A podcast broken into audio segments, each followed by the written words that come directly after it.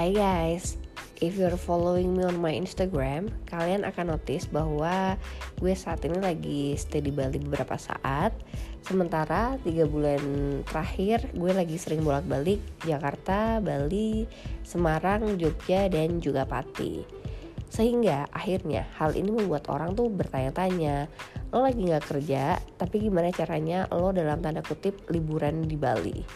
So today di episode kali ini gue akan membahas mengenai plan your retirement atau dalam case gue gue masih dalam masa break. Jadi gue resign terus gue take my leave for like six months baru abis itu gue memulai pekerjaan baru. Jadi masa enam bulan itu gue sebutnya masa break atau masa istirahat.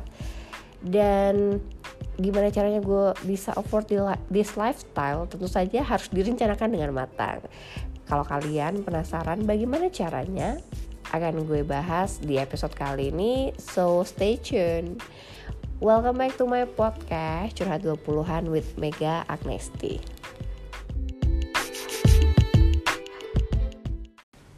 Sebenarnya gue udah pernah mengalami masa break ini di tahun 2017 jadi waktu itu gue resign tapi gue masih belum punya plan mau ngapa-ngapain.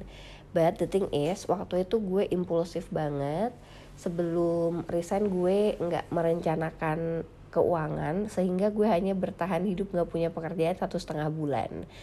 Sehingga ketika gue mau resign lagi, gue bener-bener harus mikirin ketika gue resign dan gue emang berencana untuk istirahat dulu, maka gue harus menyiapkan dana yang diperlukan sehingga ketika gue resign dan nggak memiliki pekerjaan, cash flow gue tuh nggak terganggu dan gue masih bisa membiayai hidup gue selama masa break tersebut. So, sebelum resign, satu tahun sebelumnya gue udah memikirkan hal ini. Yang pertama adalah menyiapkan um, rencana gue mau break berapa lama? Mungkin ada yang tiga bulan ada yang lima bulan ada yang enam bulan ada yang satu tahun bahkan. Nah kemarin gue mempersiapkan gue akan istirahat selama jangka waktu enam bulan. Karena tiga bulan pertama gue pengen taking care of my father karena kemarin kan bokap not in a really good health condition ya. Jadi emang gue tuh dedicated my three months untuk taking care of my family especially my father gitu kan. Sementara tiga bulan setelahnya gue pengennya memang nyari kerja. Jadi I give myself like three months untuk nyari kerja.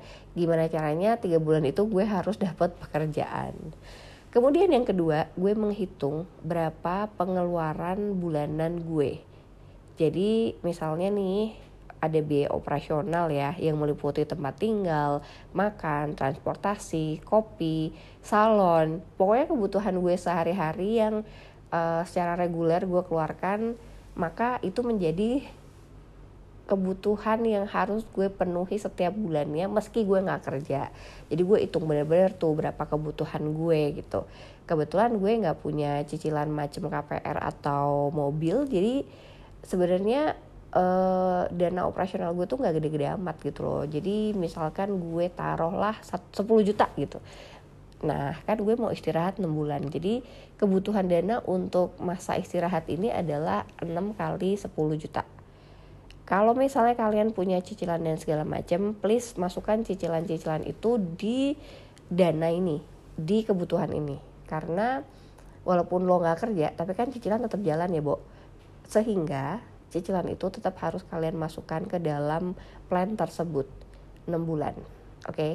ataupun berapa banyak waktu yang kalian perlukan untuk istirahat. Misalnya kalian pengen nggak kerja selama satu tahun ya udah tinggal dikali 12 aja kebutuhan bulanannya misalkan dari 10 juta maka kebutuhan lo adalah 12 kali 10 sehingga ketemunya 120 ini karena gue masih single ya guys. Jadi ketika gue memutuskan 6 bulan ya udah gue 6 kali 10 tapi kalau misalnya kalian berkeluarga ada baiknya kalian dikali dua. Karena kan we never know ya nantinya akan seperti apa gitu. Ya udah jadi kalian uh, kalau ada tanggungan sebaiknya dikali dua. Mau itu suami istri ataupun anak jadi tetap kalian harus kaliin dua. Berjaga-jaga just in case kalian hmm, apa ya istirahatnya tuh nggak sesuai rencana gitu Ketiga, ketika kalian udah tahu biayanya, mulailah menabung. Karena gue tahu gue mau resign, jadi gue ngumpulin uang memang. Tapi perlu diingat ya, gue ngumpulin uang itu gak hanya untuk masa istirahat ini. Tapi gue juga ada pos-pos lain kayak kebutuhan dana darurat, tabungan yang untuk uh, long term plan, ataupun tabungan untuk medium plan gitu. Jadi uh, apa ya, memang gaji gue tuh udah diplot-plotin untuk kebutuhan-kebutuhan ini gitu. Sehingga misalnya dana yang ingin gue capai 60 juta pengen gue capai dalam 12 bulan ya setidaknya gue setiap bulannya itu harus nabung sekitar uh, eh, 500 ribu ya senet coba deh. 60 ntar ya gue sambil ngitung ya. 60 juta dibagi 12 oh maka per bulan gue harus nabung 5 juta. Nah anyway 5 juta ini tuh sebenarnya uh, cukup besar kan kalau untuk tabungan bulanan. Kalau misalnya kalian ngerasa oh nabung segini berat juga ya kalian juga bisa mikirin nih kalau misalnya ada uang lain-lain yang bisa kalian dapatkan dari perusahaan setelah resign. Misalnya nih, kalau gue kemarin kan gaji gue sempat di reserve uh, sekitar 5 sampai 15% kan. Maka ketika gue resign gue mendapatkan uang reserve tersebut. Terus di sisi lain juga kan gue masih dapat gaji dari bulan berjalan. Jadi gue bisa mengurangi 60 juta itu dengan uang yang di reserve plus gaji yang akan dibayarkan di bulan berikutnya. Jadi dengan tahu uang yang lo miliki dari perusahaan lo bisa membantu mengatur cash flow lo gitu loh. Kayak gue 60 juta uh, misalnya 60 persennya gue ada uang dari perusahaan yang akan gue terima ketika gue resign. Maka itu tuh sangat membantu banget sih. Jadi coba deh kalian cari tahu kalau misalnya kalian resign kalian dapat apa gitu. Kalau cuma dapat gaji bulan berjalan ya udah. Artinya kalian tetap harus nabung uh, supaya nanti akhirnya kalian mendapatkan 60 juta ini gitu. Tapi jangan lupa ya, kalian tetap harus menabung dana darurat dan juga uh, financial goals lainnya karena jangan sampai nih tabungan lo selama masa break itu mengganggu tabungan-tabungan lainnya. Meskipun sebenarnya kadang kalau dipikir-pikir ya nggak apa-apa sih pakai dana darurat toh nanti kalau lo kerja kembali kan diisi lagi. Tapi sebaiknya ketika lo lagi istirahat gitu ya jangan sampai kepake uang tabungannya. Cuman kalau kepake ya nggak masalah juga. Yang penting dana darurat masih bisa uh, menutupi kekurangan tersebut. But still it is better for you guys untuk saving more money untuk kebutuhan masa retire ataupun break sebentar ini. Supaya kalian tetap bisa memaintain lifestyle yang saat ini sedang kalian jalanin gitu. Karena emang agak susah banget guys untuk nurunin standar lifestyle. Sehingga ya memang lo harus kerja keras banget supaya tabungan lo ini bisa sesuai apa yang lo harapkan terakhir ketika kalian udah tahu mau planning uh, break berapa lama yang kedua tahu kebutuhan dananya berapa nah sekarang nyiapin dananya. Kalian misalnya butuh uang 60 juta selama satu tahun which is sebulan tuh harus saving 5 juta gitu kan. Nah daripada kalian save semuanya di tabungan berjangka ataupun di tabungan biasa yang bunganya juga rendah gitu kalian bisa uh, coba alternatif lain seperti reksadana ataupun seperti uh, saham gitu kan atau sekarang mungkin kripto ya yang lagi naik daun jadi kalian tuh bisa uh, misalnya 2 juta di tabungan berjangka, 2 juta di reksadana, 1 juta di saham gitu kan. Kalian bagi-bagi. Dengan begitu kalian tuh bisa dapat uh, mana sih instrumen keuangan paling bagus gitu. Dan dengan kalian bagi kayak gitu itu tuh bisa mengerem pengeluaran-pengeluaran kalian. Karena pasti yang kepake pertama adalah tabungan. Kemudian nanti reksadana. Dan terakhir mungkin saham ya karena fluktuatif banget kan. Jadi menurut gue untuk mengoptimalkan tabungan-tabungan ini kalian juga harus pintar-pintar milih instrumen investasinya supaya nggak cuma bergantung pada uang di tabungan aja. Karena percaya deh tabungan itu bunganya rendah banget jadi berkembangnya tuh kalau satu tahun ya nggak akan terlalu tinggi gitu. So ya menurut gue harus tetap di combine sih menggunakan instrumen yang pasar uang maupun pasar modal supaya hasil yang kalian terima tuh lebih optimal. Karena kalau gue pribadi duit ada di uh, rekening tabungan biasa kemudian ada yang di reksadana dan dan reksadana ini sangat membantu banget saat gue butuh uang sih guys. Mengingat dia tuh returnnya lebih stabil. Sementara kalau saham ini tuh kayak lagi nyangkut banyak banget kan karena IHSG lagi turun uh, portofolio saham terbesar gue juga lagi minus gitu dan minusnya koreksinya tuh dalam banget. Jadi kayak shit tabungan gue jadi akhirnya yang banyak kepake adalah uang dari tabungan uh, reguler sama yang dari reksadana. Tapi ya udah menurut gue oke okay lah. Yang penting masih ada uang untuk membiayai kebutuhan kita sehari-hari gitu. Tapi kalau misalnya kalian saat ini misalnya taruh di reksadana dan ternyata reksadananya lagi minus ya sebaiknya jangan diambil. Uh, pilihannya adalah kalian bisa ngerem lifestyle-nya supaya kalian nggak cut loss lah dari reksadana maupun dari saham-saham ataupun dari kripto yang kalian miliki. Nah ini sebenarnya adalah tips tambahan sih guys. Uh, kalau misalnya kalian punya pekerjaan sampingan selama masa break itu akan sangat membantu. Karena saat ini kan gue kerja sampingan ya sebagai marketing consultant di suatu agency gitu. Klien gue gue cuma ngambil satu karena memang udahlah cukup satu aja gitu nggak usah banyak banyak kalau gue punya banyak klien artinya gue kayak kerja full time lagi kan. Jadi ini emang kerja uh, sampingan di mana gue handle satu klien dan dapat gaji dari agensi tersebut dan gaji ini cukup untuk membiayai kebutuhan gue operasional harian tapi tidak bisa untuk saving gitu. Sehingga akhirnya uh, gue tuh tetap apa ya tetap pakai uang tabungan. Cuman untuk yang sehari-hari dari gaji yang gue dapat dari agensi ini itu bisa membantu cash flow banget selama gue break dan juga kan kalian tahu ya gue lagi jual art and herbs uh, kalian juga bisa jual-jual apa pun melalui online shop sehingga bisa nambah side stream kalian gitu. Apalagi kalau kalian misalnya pinter trading ya baik itu trading saham maupun uh, trading kripto gitu. Itu akan sangat membantu banget selama masa break ini karena kalian bisa menyisikan waktu cuman beberapa jam untuk kerja sampingan terus kalian bisa mendapatkan side stream jadi kalian uh, perlu pusing mikirin kebutuhan operasional karena kebutuhan operasionalnya bisa dibantu oleh uang dari side job tersebut.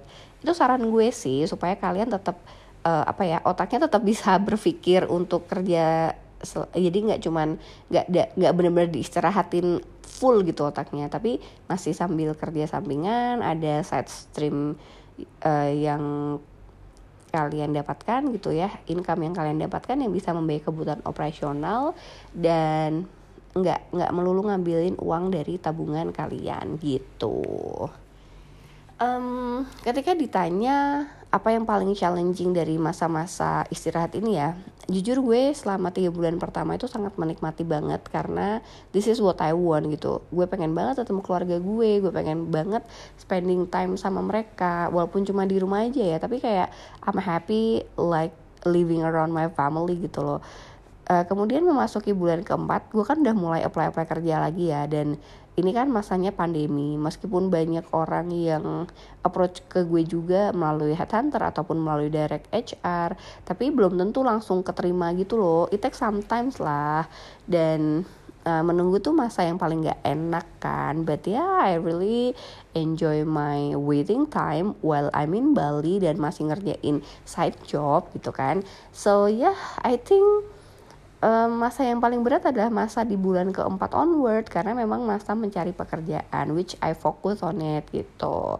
Dan di masa-masa ini kan juga agak sulit ya bisa dibilang agak-agak susah mencari pekerjaan karena emang uh, kompetisinya tuh lagi tinggi banget. Tapi dengan meningkatkan skill dengan memiliki kelebihan yang bisa kalian jual kepada pemberi kerja itu hopefully bisa membantu kalian untuk apa ya um, bisa membantu kalian untuk mendapatkan pekerjaan baru. Kemarin gue sempat ditanya sih, kenapa lo yakin memberikan waktu tiga bulan untuk mencari pekerjaan gitu? Gue pernah ditanya gitu sama HR dan gue bilang dengan kompetensi dan capability yang saya miliki tiga bulan sih menurut saya waktu yang cukup ya bu karena memang saya apply-nya pun uh, tetap memilih role sesuai yang saya kerjakan saat ini gitu.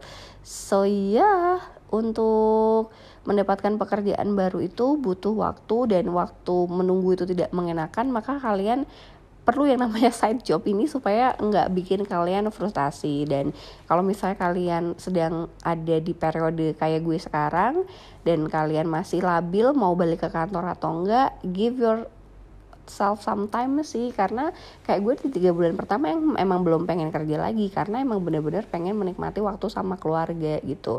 Uh, dan di sisi lain gue pengen mulai kerja lagi ya pas mulai bulan keempat karena pas bulan keempat ini gue kayak ngerasa duh gue pengen banget ya dress up terus pergi ke kantor gitu. Terus gue juga kangen interaksi sama teman-teman kantor interaksi sama vendor-vendor ataupun uh, uh, third party yang ada di kantor gitu.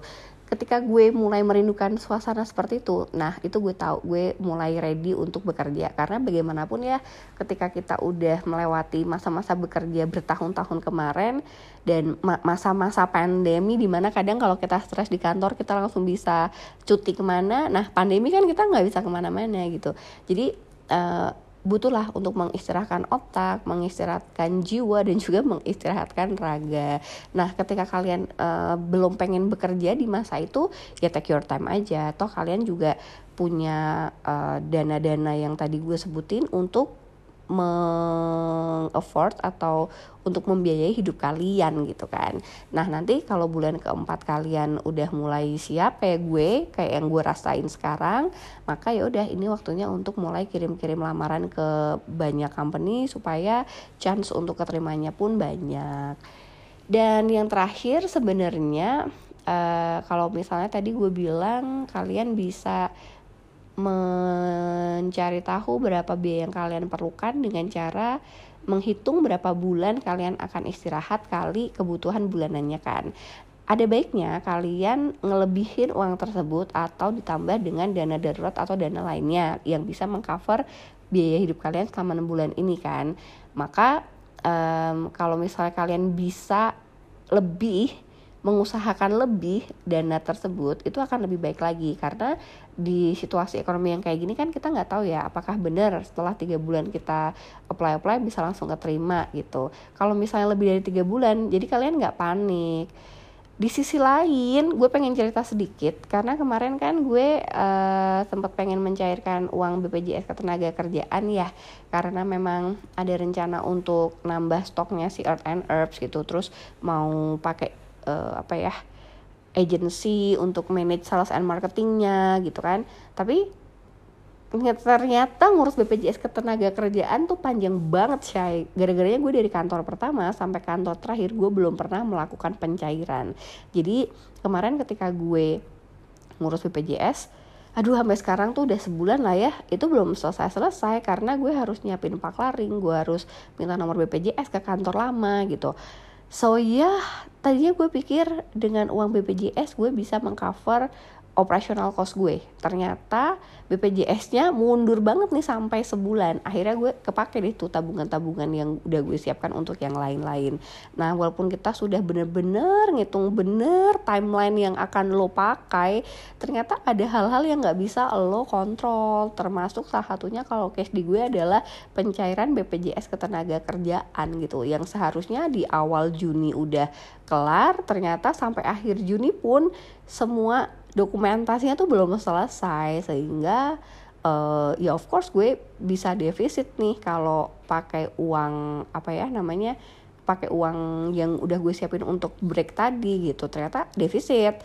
Mau nggak mau kan gue harus ngambil uang tabungan kan. Tapi kalau terus-terusan uang tabungan yang diambil kan juga stres gitu.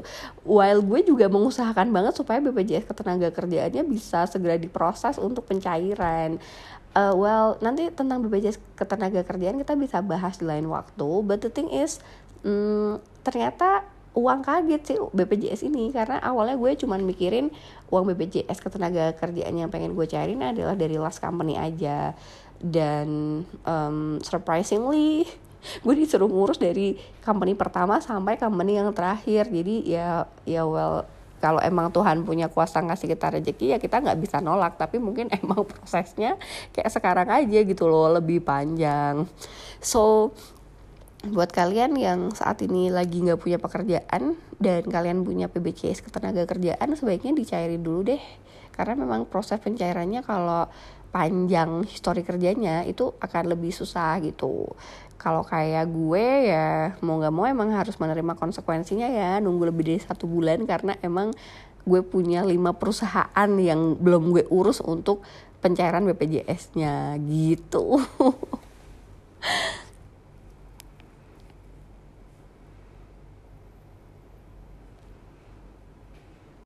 Oke, untuk merekap apa yang gue sampaikan tadi, plan your retirement atau plan your break, kalian harus melakukan empat atau lima hal ini. Yang pertama adalah merencanakan berapa lama waktu kalian akan break. Yang kedua, menghitung biaya bulanan yang kalian perlukan dan mengalihkannya dengan jumlah bulan yang kalian inginkan saat break sehingga akhirnya kalian ketemu berapa sih uang yang harus dipersiapkan untuk masa break tersebut. Yang ketiga, mulai menyiapkan dana yang diperlukan dengan cara mengoptimasi mengoptimalisasi melalui uh, pasar uang maupun pasar modal. Nah, yang keempat, kalian juga harus menurutku ya, menurutku kalian better cari side job supaya saat kalian istirahat kalian masih punya um, uang tambahan untuk membiayai operasional kalian serta otaknya masih tetap bisa berjalan dan dipakai mikir dengan pekerjaan-pekerjaan yang hari ini sedang berjalan gitu. Dan yang terakhir mungkin ini jadi belum gue sampaikan di depan ya mungkin ini quite important. Karena satu gue nggak punya cicilan maka biaya hidup gue tuh rasanya lebih ringan. Gue nggak punya tanggungan maka rasanya juga jauh lebih ringan ini situasinya akan berbeda kalau kalian punya keluarga, kalau kalian punya cicilan ataupun kalian punya tanggungan. Karena memang apa ya the perk of being single in my 30s itu adalah ketika gue break kayak gini gue bisa pergi ke mana pun gue bisa planning untuk uh, what kind of lifestyle yang gue pengen jalankan gitu. Karena kalau kalian udah berkeluarga it's gonna be different thing kan guys. Kayak lo harus mikirin keluarga lo lo juga harus mikirin cicilan-cicilan lo gitu. Makanya gue kayak grateful gue berumur 30 masih single dan juga nggak punya cicilan yang uh, kayak KPR ataupun cicilan mobil gitu ya. Karena dengan begitu tuh beban-beban keuangan tuh nggak terlalu banyak gitu. Dan uang yang diperlukan untuk masa break pun lebih sedikit tapi memang tetap harus dijagain ya untuk lifestyle-nya. Boleh sih kalian lifestyle-nya tetap menyesuaikan sama yang pas masih kerja. Tapi ya jangan bener-bener kayak gitu. Karena kan memang kita sekarang lagi nggak ada income kan selama enam bulan ke depan ataupun selama waktu yang kalian tentukan tadi. Nah terus uh, yang terakhir apa ya?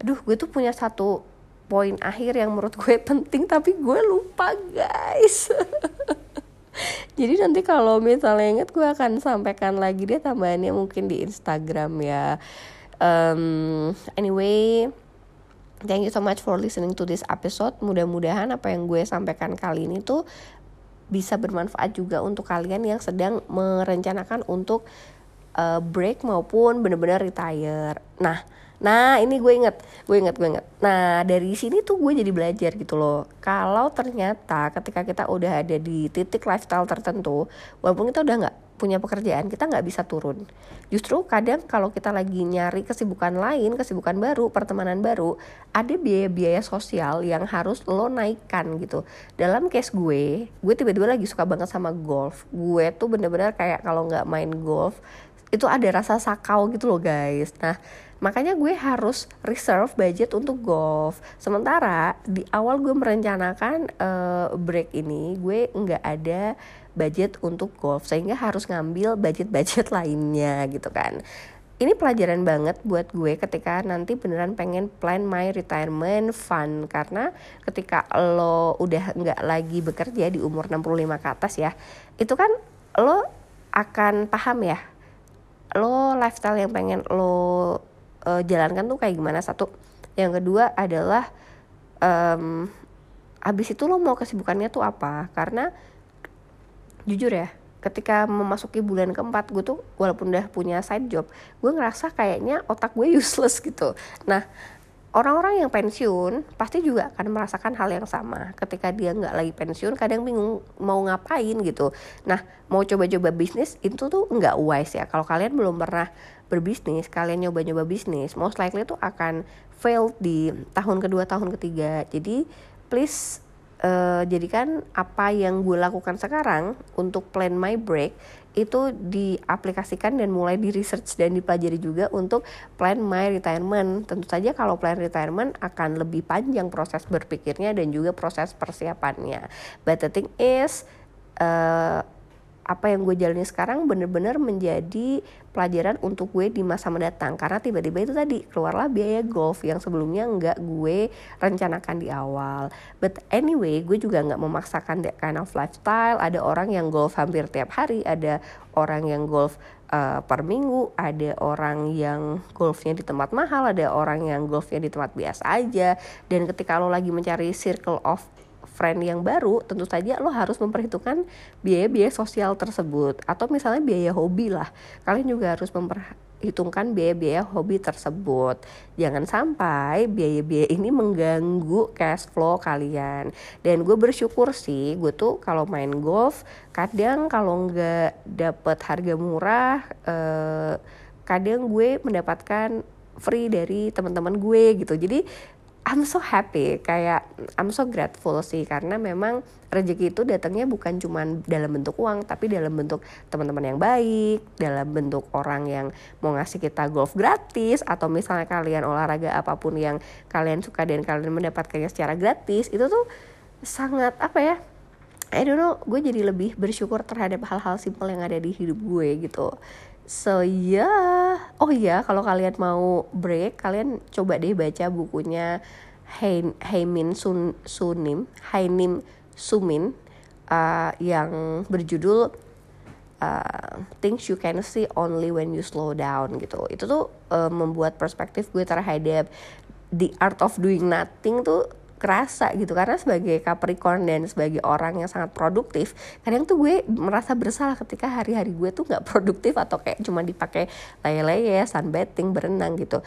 But um, ya dengan apa yang terjadi di hidup gue selama empat bulan terakhir ini gue jadi lebih appreciate hal-hal kecil. Gue jadi appreciate orang-orang di sekitar gue gitu. Dan gue juga jadi lebih aware bahwa um, hidup tuh nggak cuman sebatas pekerjaan gitu um, hidup tuh bisa jauh lebih besar lagi, jauh lebih luas lagi.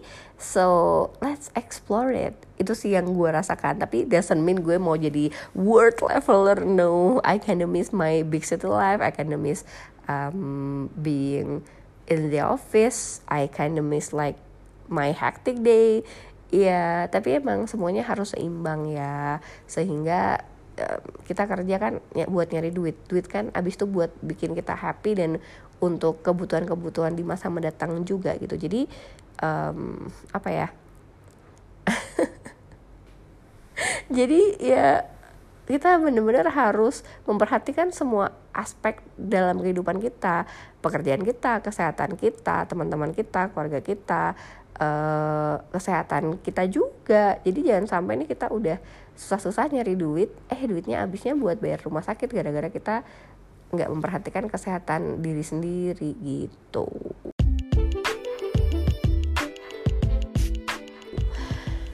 Balik lagi nih guys. Thank you so much for listening to this episode dan mudah-mudahan bermanfaat. Uh, kalau kalian punya cerita seru tentang topik terkait please DM me on my Instagram at Mega Agnesti see you guys. I hope you Eh, have a very very good day Dadah!